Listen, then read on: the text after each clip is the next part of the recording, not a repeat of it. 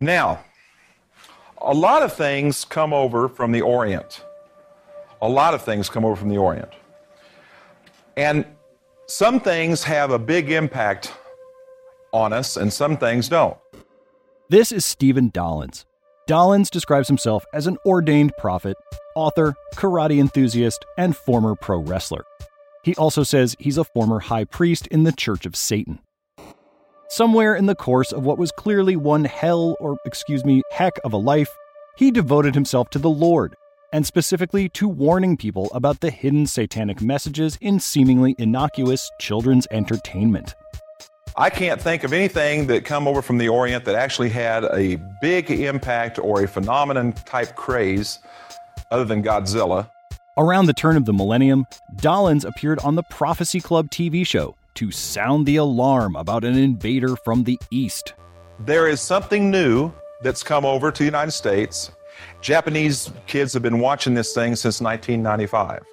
It started out as a cartoon, went to a comic book, they made it into a video game, went to toys, collectible card game, and it's called Pokemon. You can watch this on YouTube, and you really should. At one point, Dollins, who, by the way, has a kick ass mullet and a goatee, gets out the laser pointer and shares some disturbing findings about an already infamous Pokemon. This character over here is called Mewtwo. Now, you notice that he has a particular salute that he's given. Every time that you see Mewtwo, he's in this pose. And that doesn't mean hook 'em horns, doesn't mean I love you, it means hail Satan. When all you have is a hammer, everything looks like a nail. And when you're a living, breathing Danny McBride character who's worried about Satan taking an active role in human affairs, you start to see the devil just about everywhere. But beginning in the late 1990s, when the army of tiny cute monsters known as Pokemon first debuted in this country, Dollins was by no means the only American for whom these visitors from Japan represented something frightening.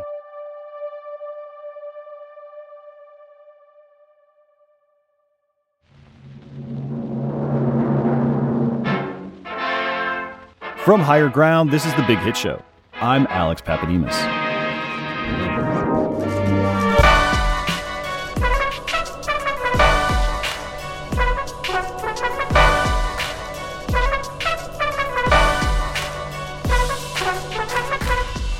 Soon after it debuted in Japan, Pokemon was not just a hit, but a multimedia phenomenon. But believe it or not, Nintendo, the corporation that controlled it, wasn't sure this game about pixelated pocket monsters would translate internationally. In this episode, we'll find out how some key stateside players set up Pokemon for success in America and the rest of the world. We'll look at the pandemonium and occasional racism with which the initial Pokemon onslaught was greeted on these shores, and we'll explore what was really behind our anxiety at the dawn of the Pokemon era. Chapter 3 Satanic Consumption.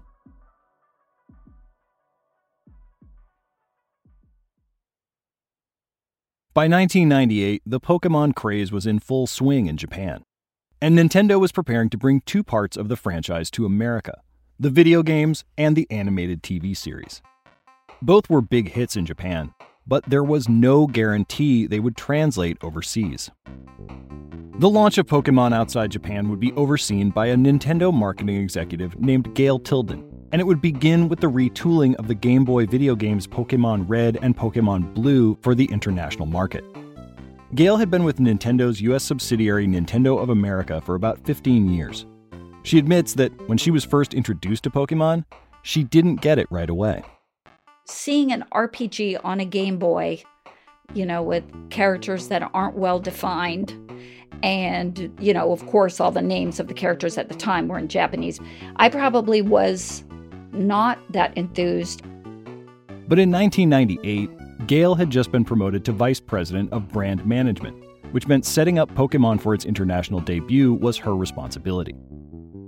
The team in charge of localization the technical process of adapting the game for the us and other non-japanese markets would be led by Gail's colleague hiro nakamura Early in this process, Gale and Nakamura went to Japan for meetings with Nintendo executives regarding the pending US launch of the Pokemon game. There were many, many people at this table, and Mr. Tajiri was there. Satoshi Tajiri, of course, is the creator of Pokemon. He had been an avid collector of bugs as a kid, and he had based the original Pokemon game in part on those experiences. And now Tajiri was sitting there at a meeting with all the suits from Nintendo, discussing the global future of his creation my impression of him was that he was extremely sensitive as an individual and very protective of his story. And people were pretty deferential to him. They were concerned that he would receive the information well. You know, it the, it seemed a little overwhelming that we're in a meeting with like 30 people and saying this is what we're doing with your baby. At one point, Gail remembers, Tajiri spoke to her and Nakamura directly about what he saw as Pokemon's uniquely Japanese point of view.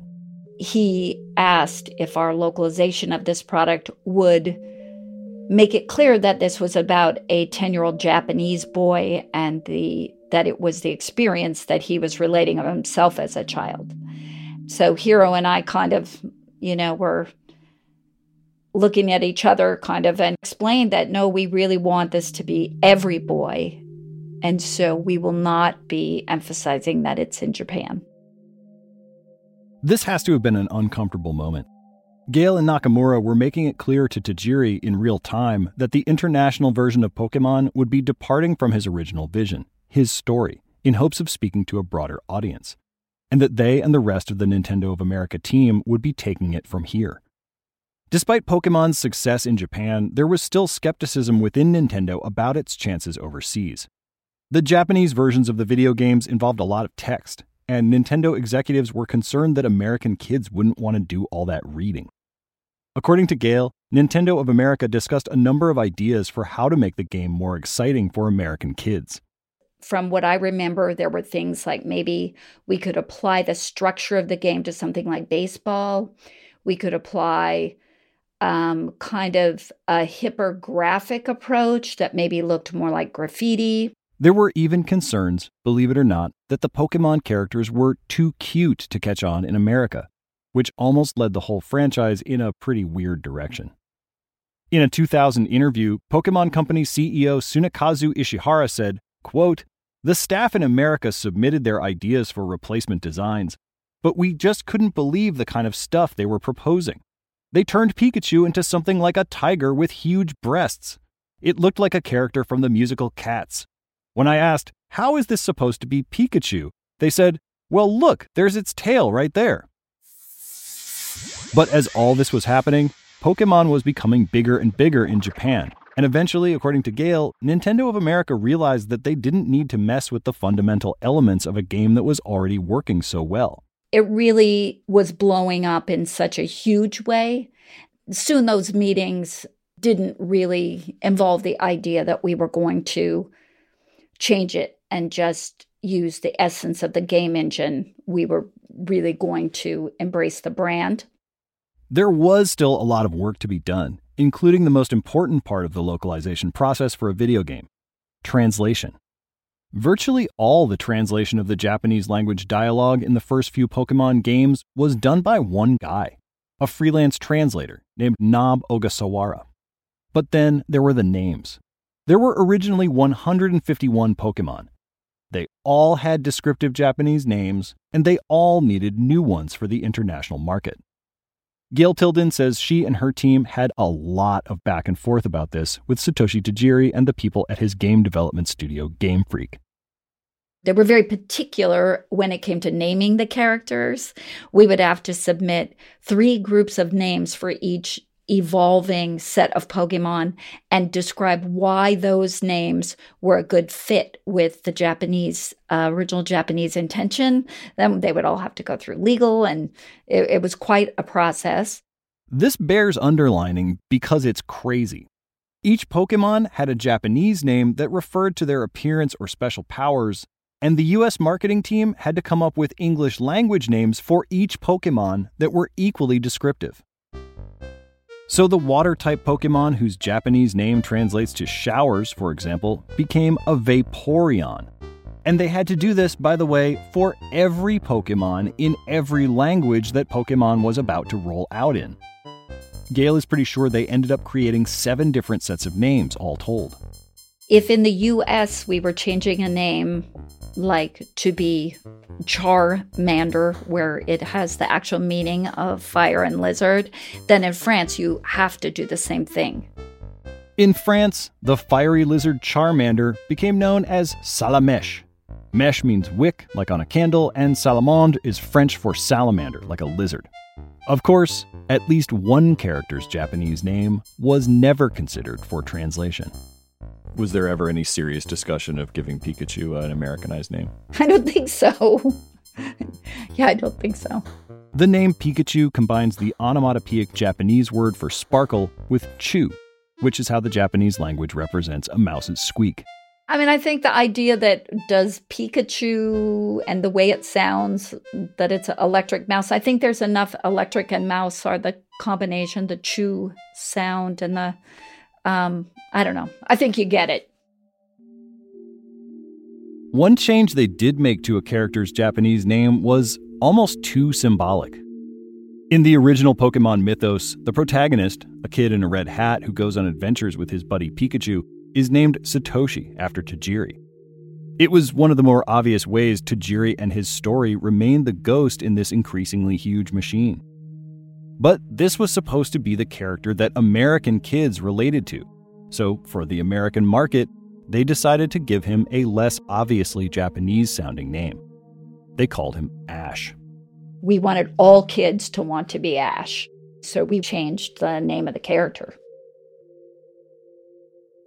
So that's the video game.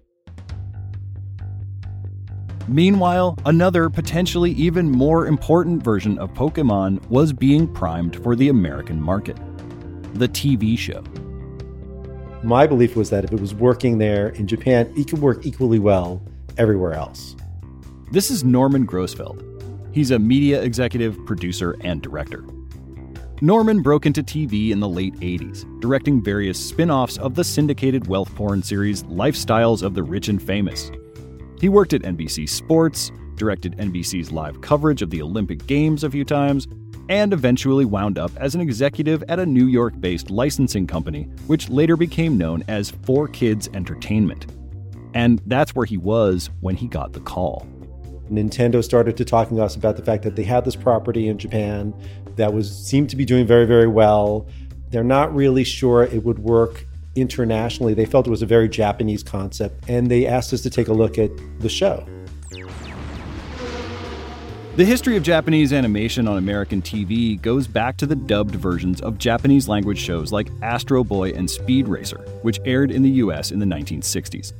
By the mid 90s, if you were an American of cartoon watching age, you had probably seen a lot of Japanese animation in syndication and on cable networks like Nickelodeon, along with live action shows like Mighty Morphin Power Rangers, an Americanized version of the Japanese superhero adventure show Super Sentai. Grossfeld saw immense potential in the Pokemon franchise's universal themes, regardless of its Japanese origin. But Japanese imports didn't always hit big. And Norman didn't want to leave the success of this project to chance. I believed that if we were going to take on Pokemon, we were going to have to make some adjustments to it so that it could work in the storytelling style that kids were used to here. Norman felt that some previous anime adaptations had not found a big audience because they were too faithful to the original and not accessible enough to American kids. And when Norman had his first meeting with ShoPro, the Japanese production company that had created the Pokemon animated series, that's what he told them. And I basically told them my thoughts and feelings about how we need this to be a, a show that has mass market appeal, that doesn't stay true to the art of the anime. I said that is not our audience here. We need to have a global audience, a mass audience of kids. One of the changes Grossfeld proposed during this meeting was scrubbing the animation of all Japanese visual markers. So, one of the things we had to do once just looking at the show is that there was a million signs in Japanese in the background. We said we had to take that out and just make it some sort of um, non-specific language or use graphics so that kids in Germany would not think it's an American show. Kids in Italy would not think it was a German show. It just had to work for kids everywhere. They could believe that this was their land. Of course, not everything could be changed in post production, which would eventually lead to some amusing moments of awkwardness, like the scene where the character Brock holds up a tray of what are obviously onigiri, Japanese rice balls, and his English dubbed voice says, Nothing beats a jelly filled donut. That one became a meme.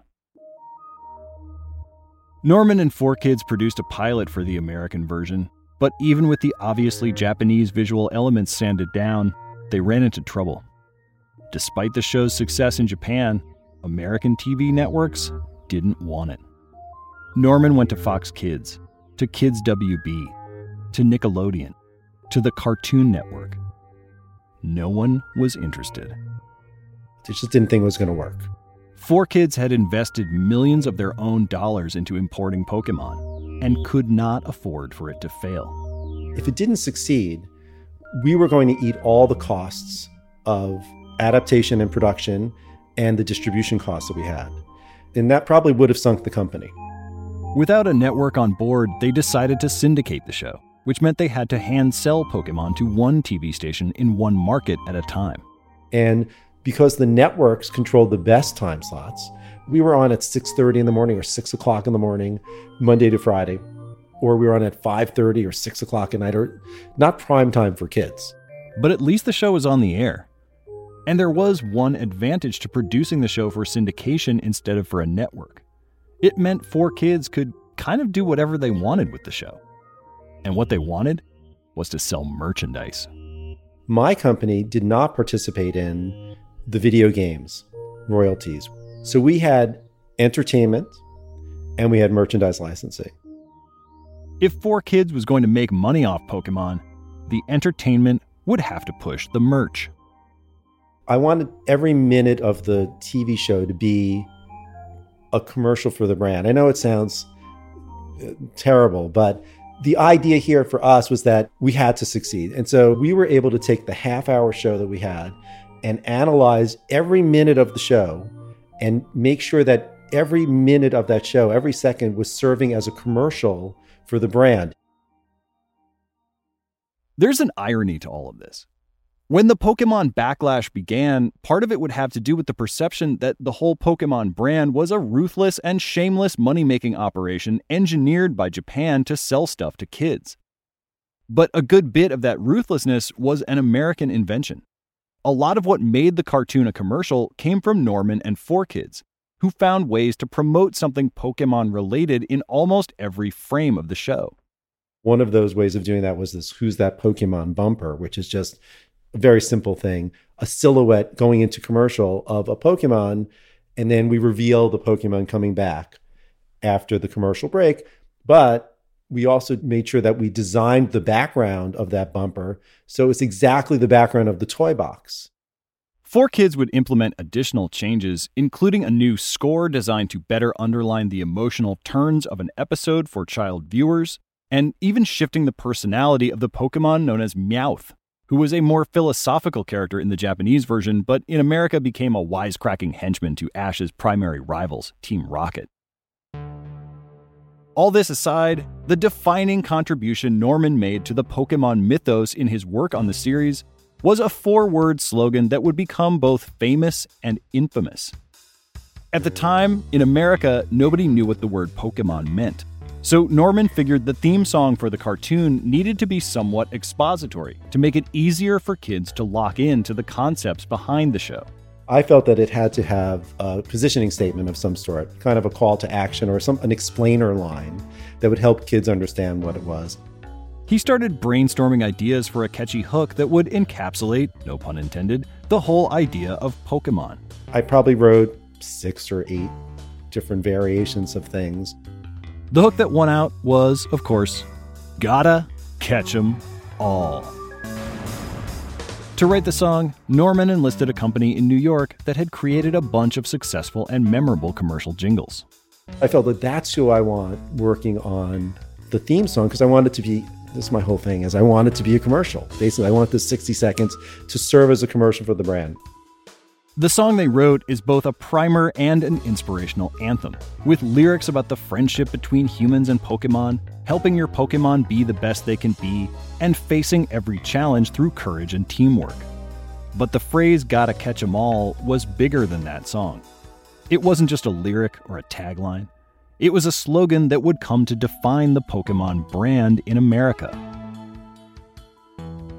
Gail, Norman, and countless hard nosed executives had thought and planned and worried endlessly, and now the question was would anybody in America like it? Want it? Kill to have it?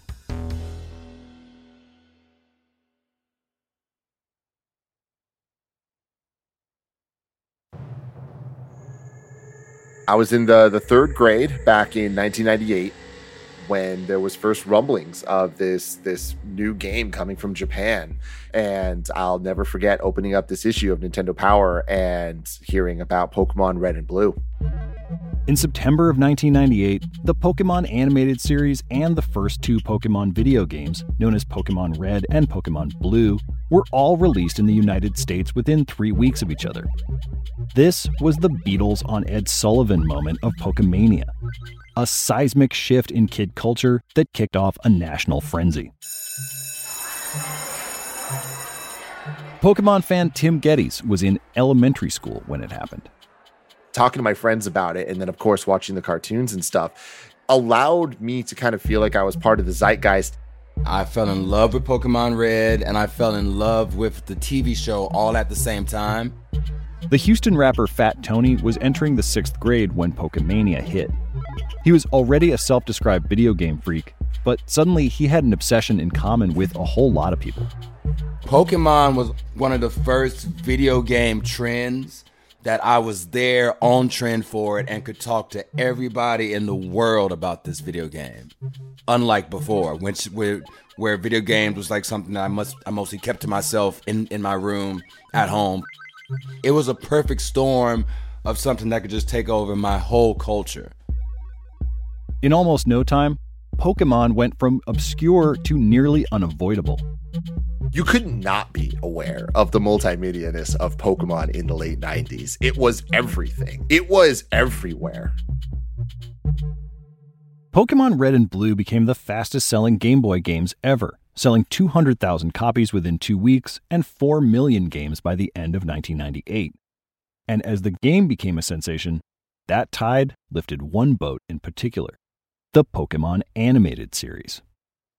TV executive Norman Grossfeld says that even though the syndicated show was airing in less than ideal time slots, it became an almost instantaneous hit all the same. Within maybe a month, our show is outrating, Pokemon is outrating all the network shows in these fringe time periods. A year after those meetings where Norman had unsuccessfully pitched the show to networks like Kids WB and Fox Kids, Norman was in a very different position. The networks wanted to be on Team Pokemon very badly. Norman found himself fielding multiple offers during a broadcasters convention. And now we had Fox and Warner Brothers both wanting Pokemon. And we literally had them in two different rooms, and we were walking between the rooms with offers. 4Kids eventually accepted what Grossfeld says was literally an offer written on a cocktail napkin from Kids WB, who at the time, according to Grossfeld, ran a distant second ratings wise to Fox Kids. And I think it was within two weeks, maybe, of us joining the network that they became number one. And it was just because of Pokemon. The Pokemon series would go on to air for 25 seasons and counting. Today, it's broadcast in 176 different countries and in more than 30 languages. And the versions of the show that air in most Western countries are dubs of the American version, not the Japanese version. By January 1999, another key part of the Pokemon juggernaut had landed in America the US version of the Pokemon card game. We're going to get into the finer points of the cards and the collector culture that grew up around them in our next episode. The gist, though, is that the cards were tactile, tradable, and collectible. They put Pokemon in everybody's hands. Everybody who could find them, anyway, since the cards flew off store shelves faster than the company that owned the American license could produce them. Suddenly, there was another physical object beyond just game cartridges for kids to beg their parents for. And Pokemania was about to get even more intense. And the Pokemon is creating a monster of a commotion for American kids. That's all they're wanting now is pure Pokemon. We haven't sold any yo-yos or Star Wars merchandise in a long time. Man, those cards. I think the cards might have been the biggest cultural touch point of the entire thing. Games journalist Tim Gettys again. The Pokemon cards were a, transformative moment of so many kids' lives, introducing them to cards and comic stores, right? The idea that there's this pilgrimage that when you get your allowance or you know you do your little paper run or whatever and you get four dollars you're like i know exactly what i'm doing with this. I'm going to cards and comics central and i'm going to buy a booster pack. And you and your friends all kind of do this together. You go to the store you make this like sacred moment. All of you have the cards you open the packs together one of you gets a dud pack, one of you gets a hype pack. There were just so many elements that it's not just one thing that made it special. It is the entire thing together. For many of the people who would go on to devote significant time and money to collecting the cards, the actual game you played with them would be kind of unimportant. But Gail Tilden and the marketing team at Nintendo of America still organized a series of mall tournaments designed to make news by attracting large crowds of Pokemon players and fans to compete. Rapper and Pokemon fan Fat Tony is from Houston's 3rd Ward in the inner city, and at the time, his local mall was no great shakes. I would say it was more like a working class, maybe lower middle class mall. You know what I mean? There was like a Magic Johnson theater, an arcade called Tilt with a bunch of broken shit in it, and then a Cici's Pizza. Traveling to Houston's suburban and comparatively high end Woodlands Mall for a Pokemon tournament was a revelation in more ways than one. The Woodlands looked like a college campus or something. That might be the moment where I saw physically human beings going crazy for Pokemon for the first time in my life. It probably looked like Christmas time when parents are rushing to Toys R Us to buy stuff. Because it was just pandemonium of kids running, buying Pokemon merch, backpacks, shirts, hats. It was just like Pokemon took over the whole mall. The mall events and other Pokemon card tournaments became so popular that small production houses actually made instructional videos for people looking to step up their Pokemon game. This is from a tape called Becoming the Master The Ultimate Pokemon Experience Insider's Guide to Pokemon Tournaments. Produced in 1999 by a company called Brentwood Communications and recorded at the Fallbrook Square Mall in West Hills, California. Today, we're going to go into Collector's Guide to the Galaxy and find out all the behind the scenes stuff of tournament play with Pokemon. Host Jamie Jacobs is basically doing an ethnography of Pokemon fans, interviewing kids between rounds at a card shop. I think my favorite Pokemon character is Charmander, I think. Or Pikachu, because everybody loves that one. What about you? What I like, who, who I like best is Pikachu. He's so cute. we get handy explainers on how the cards work, Give us some tips on, on how to do well. Well, um, it's kind of just what you draw, but um, it's always to keep your most powerful Pokemon in play. And some footage of intense competition. So, I rocket? I'm gonna throw a rock at you. okay. You think? And then no. Right. Nice. And she knocks out uh, first win. If you were a card shop clerk in 1999 and you sold Pokemon cards, you were suddenly an essential worker. Here it's half parents, half the kids. So we get the parents in confused and needing explanations just as often as the kids, you know, going, Ooh, my Pokemon. The first animated Pokemon feature film, entitled Pocket Monsters the Movie, Mewtwo Strikes Back, had been released in Japan in the summer of 1998. It went on to be the second biggest domestically released movie of that year at the Japanese box office. In 1999, once the games and the cards and the TV series had become a phenomenon in the United States, the rights to release a US version of this movie became a hot property. And not long after they sold the TV show, Norman Grossfeld and four kids were tapped to shop the movie around to American movie studios.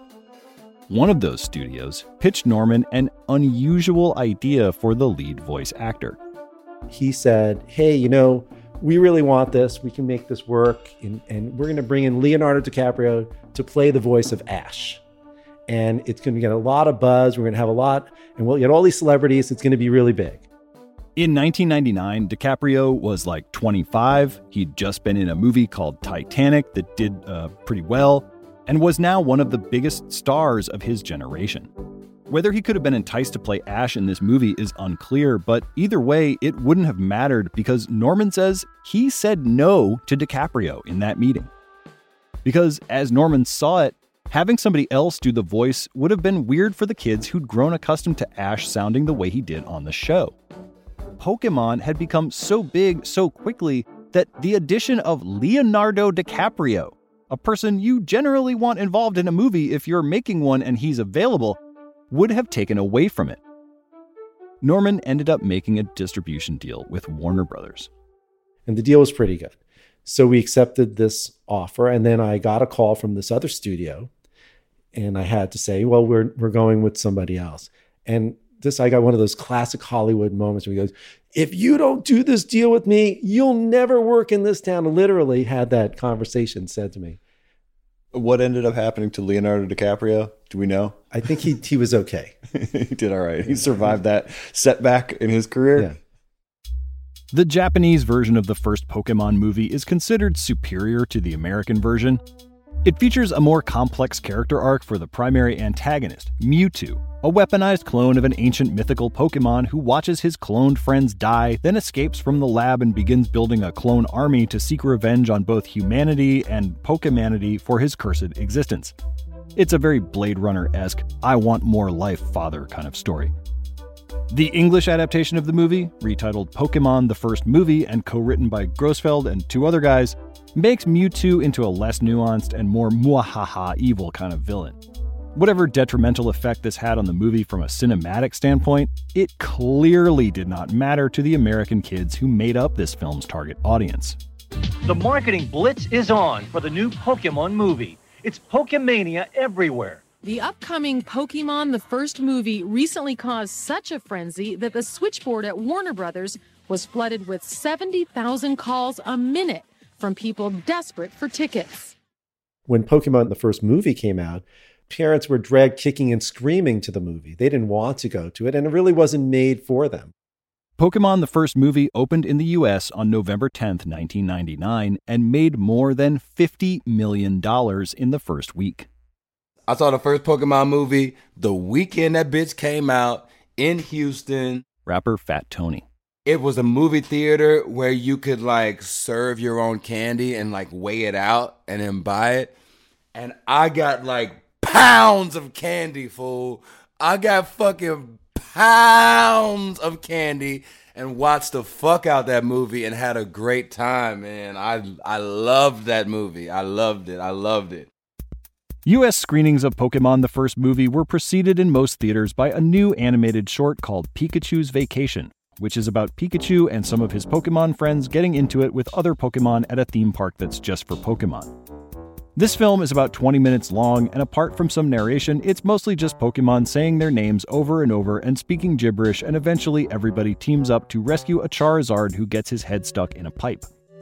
There was no dialogue. It was all just Pokemon saying, you know, the thing about Pokemon is they say their name. That's all they say. You can watch this short on the internet, and it's easy to see why it was pure fan service for school age moviegoers and also why it was pure torture for parents. And I know I was I was in the theater many times watching the audience watching the movie, and you could just see parents just they just wanted to kill themselves, and kids were loving it. And so in a neighborhood, one parent would be elected, bribed to take the rest of the kids from the neighborhood to the movie that day. The Pokemon movie was causing kids to ditch school in supposedly record setting numbers. The epidemic became known as the Poke Flu. Pokemon was contributing to delinquency, or at least truancy. So, right there, you've got one of the key ingredients for a moral panic. those panics tend to flourish around things that seem to widen the generation gap between parents and their children. Rock music and then later hip hop are obvious examples, and Pokemon definitely had that. Because kids were neglecting their studies to go see a movie that looked to adults like a bunch of crazy garbage designed to make elementary schoolers want to buy more shit. The movie still ended up making more than $85 million in this country and remains the most successful anime movie ever theatrically released in the US. That's according to a box office mojo list that has a total of three different Pokemon films in the top 10. Pokemania was getting intense. And at Fat Tony's middle school in Houston, it was turning young people against one another. It was pandemonium. First of all, motherfuckers were getting beat up left and right in my middle school over Pokemon cards and Pokemon games. I was hiding Pokemon cards in parts of my binder so people don't fuck with me. There was violence, but there was also betrayal. And this kid at my school broke into my locker, stole my Pokemon Blue and my Game Boy. It was such a con because he was like helping me find the person that did it and was like, yo, we're gonna get like, and then finally, we, we were about to get into a fight and he just told me he was like yo i'm the one that stole your game boy blah blah blah. Fuck you you a you a fat nerd blah blah blah. You know what i mean? It's like going off. And that wasn't a rare instance you know what i mean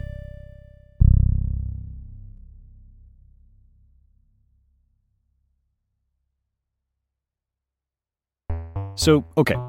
Pokemon, created in Japan, has hit America and blossomed into a nationwide craze. And in some places, anecdotally, it's causing an uptick in locker burglaries and other school hallway shenanigans of that nature. But still, it's just kids having fun, right? Surely there was nothing scary about the Pokemon phenomenon. Or was there? This is Pikachu. One thing I noticed about him right off was his tail.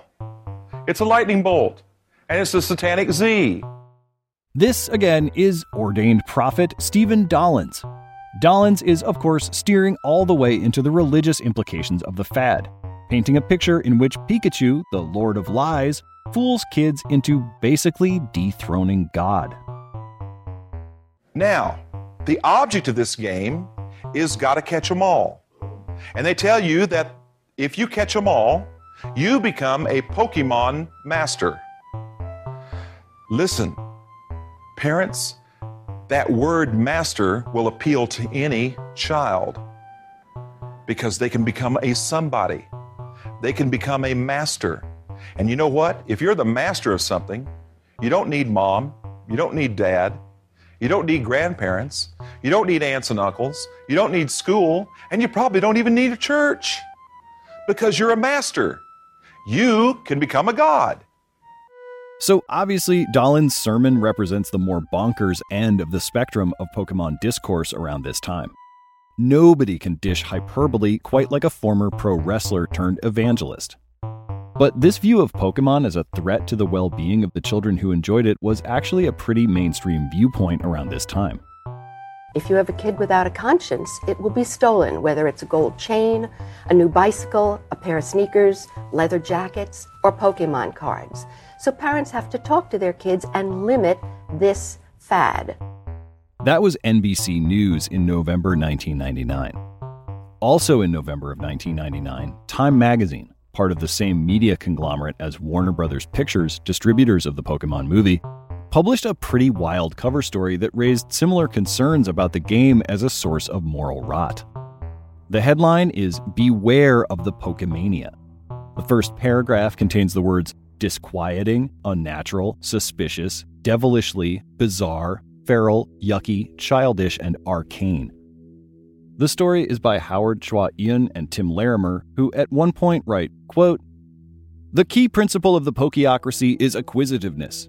The more Pokemon you have, the greater power you possess. The slogan is Gotta Catch 'em All.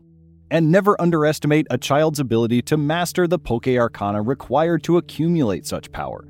The ease with which they slip into cunning and thuggery can stun a mergers and acquisitions lawyer. Grown ups aren't ready for their little innocents to be so precociously cutthroat. This story is really weird It feels like it's written by someone who sees the world exclusively from a disapproving parental perspective, but has also somehow never met a child. Like, if you want to see hardwired greed, watch what happens when a five year old decides they want something a two year old has. Anyway, what lurks by implication behind this story's poke paranoia is the fear of the unknown. Kids asking their parents to buy them shit goes back to whenever they invented better toys than that hoop you roll around with a stick. And America is the nation that gave the world and its own children the Cabbage Patch Kid, the Ninja Turtle, and the Beanie Baby, all of which kicked off brief but intense and sometimes even violent fads. But somehow, Pokemon, a kid cult phenomenon that just happened to be of Japanese origin, was an unprecedented assault on young American minds. Video games up to that point, for a lot of parents in America specifically, it was Mario jumping on turtles. That was pretty much it. Games journalist and lifelong Pokemon superfan Tim Gettys. So, to get this idea that you are a character in a story that felt very culturally Japanese, but then there's also a language to itself of these Pokemon and what they do, and they evolve, and they there's stones and the different moves that they have, and the gym leaders, and all of this, these words that I, I can imagine parents being like, "What? This this sounds culty in a way." The animated series South Park was in its third season in 1999. They mocked the Pokemon panic in an episode that aired a few weeks before this time cover story came out. In the episode, the South Park kids get obsessed with a crappy Japanese cartoon called Chin Pokemon that is obviously just a big commercial for a bunch of products. And then Kenny has a seizure while playing the Chin Pokemon video game, and it turns out that the cartoon is actually part of a plot by the Japanese to brainwash children and turn them into child soldiers so that Japan can conquer the US. Eventually, the parents of South Park figure out the one way to cure their kids of Chin Pokemon fixation the moms and dads start liking Chin Pokemon, which kills the fad immediately. I mean, it's South Park, so there's also a running joke about Asian men's penises. But in their own deliberately offensive way, South Park creators Matt Stone and Trey Parker were also pointing out the underdiscussed obvious the vein of xenophobia behind parental concern about Pokemon. As anthropologist Dr. Christine Yano sees it, the Pokemon panic was a profoundly American phenomenon. I actually think it, it relates to just how puritanical we are. That we, you know, throw up our arms at, at anything that might hint of what shall I call it? Satanic consumption. as quote, free as we think we are, we're, we're quite bound. Before long, some U.S. schools banned the cards and the games to minimize the disruption they could create. Back at Greenwood Elementary School today, the principal joined a list of educators banning Pokemon because the card trading is so competitive and consuming. I don't have anything against them. I just don't want them to, you know, distract us from what our job here is. The banning thing was interesting. Former Nintendo executive Gail Tilden.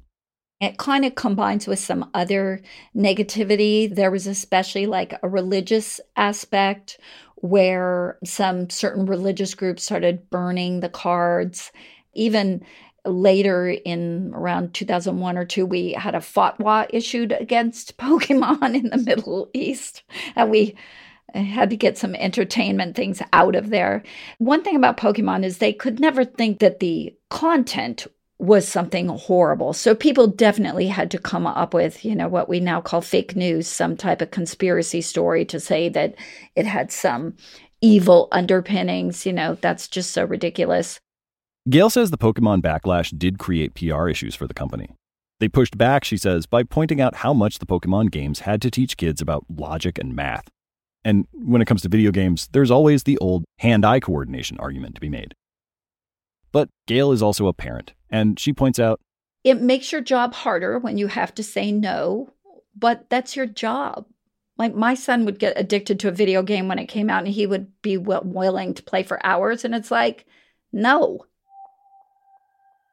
And maybe it's not surprising that the parents who were being prevailed upon by their children to finance all this maniacal completism would be drawn to conspiracy theories about its source. Speaking as a parent, when your child gets obsessed with anything to the point that nothing else matters, it can be a real zone of conflict. But it might also be a crucial part of the process of letting your kids grow up. I was noticing that a lot of times the things kids were interested in, including my own little kids, were being demonized by adults, including schools. And I think that they were wrong. This is anthropologist Joe Tobin.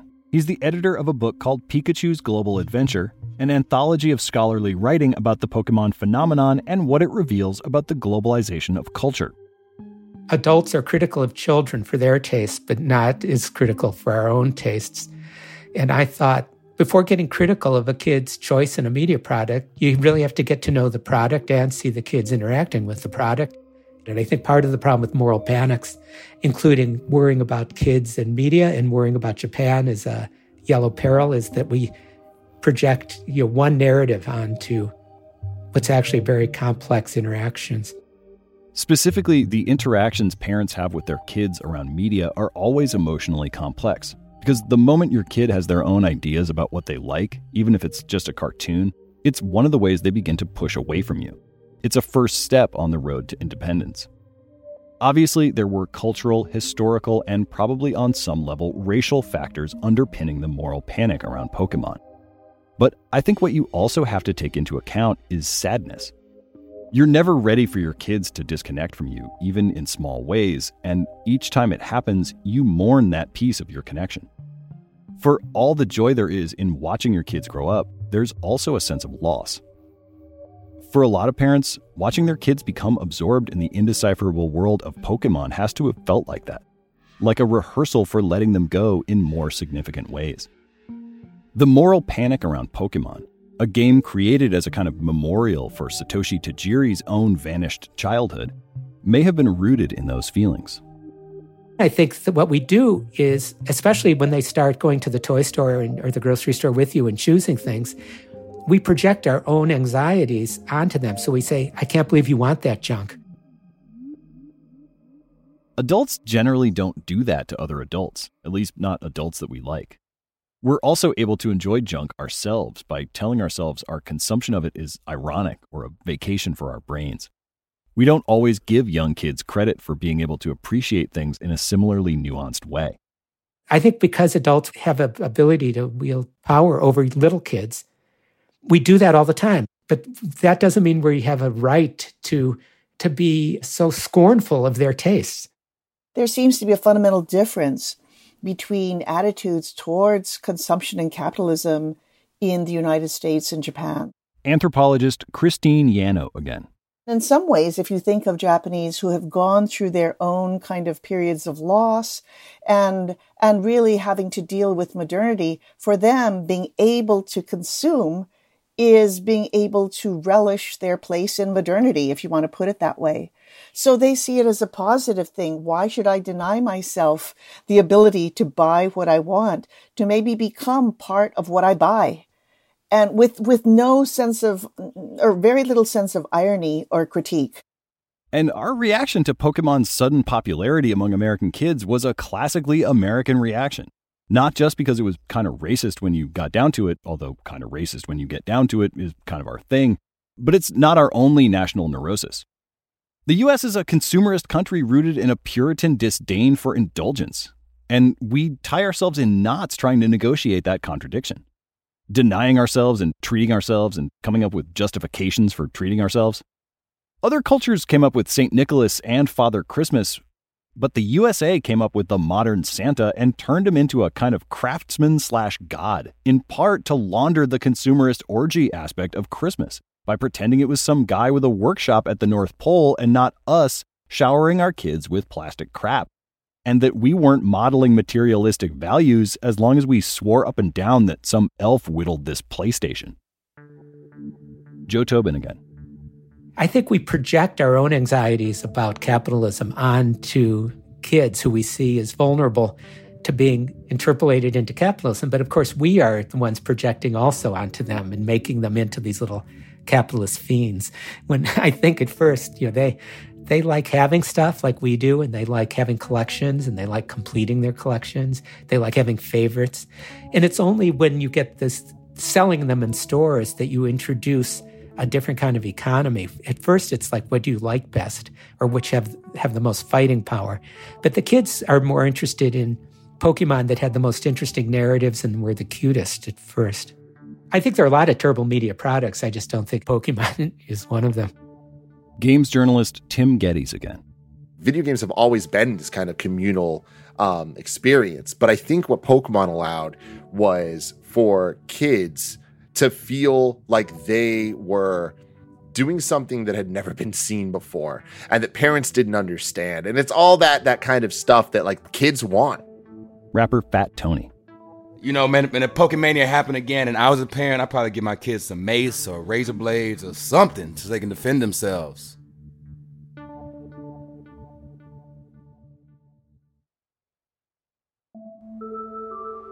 Next time on the Big Hit Show, Pokemon isn't just for kids anymore. We continue to go through the box. I was like, there's no way every single pack in here is a holo. And it was. I just about lost my mind. We meet the consummate king of the high stakes Pokemon secondary market. This is a shadowless 9.5 Charizard. Uh, value wise, maybe 100,000, something like that. And we'll learn that when it comes to catching certain Pokemon, it helps to be really, really patient. A lot of the legendary Pokemon, the only way to get them to be shiny is to just be lucky, so you have to save in front of one of them and just turn the game on, encounter it. Is it shiny? Nope. Turn the game off, turn the game back on, try again. And hope that that 1 in 4096 odds plays out for you eventually. From Higher Ground, this is The Big Hit Show. It's written and hosted by me, Alex Pappademas, and produced by Western Sound. Colin McNulty is our showrunner. Producers are Taylor Jones and Sabrina Fang. Our production assistant is Stella Hartmann. Savannah Wright is our fact checker. Production help from Tyler Hill. Alex MacInnis is our composer, sound designer, and mix engineer. Theme music and studio direction by Dan Leone. The executive producer is Ben Adair.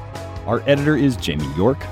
Executive producers for Higher Ground are Dan Fierman, Anna Holmes, Mukta Mohan, and Janae Marable. Jen Levin is our editorial assistant. Executive producers for Spotify are Daniel Ek, Dawn Ostroff, Julie McNamara, and Corinne Gilliard. Special thanks to Joe Paulson and Eric Spiegelman.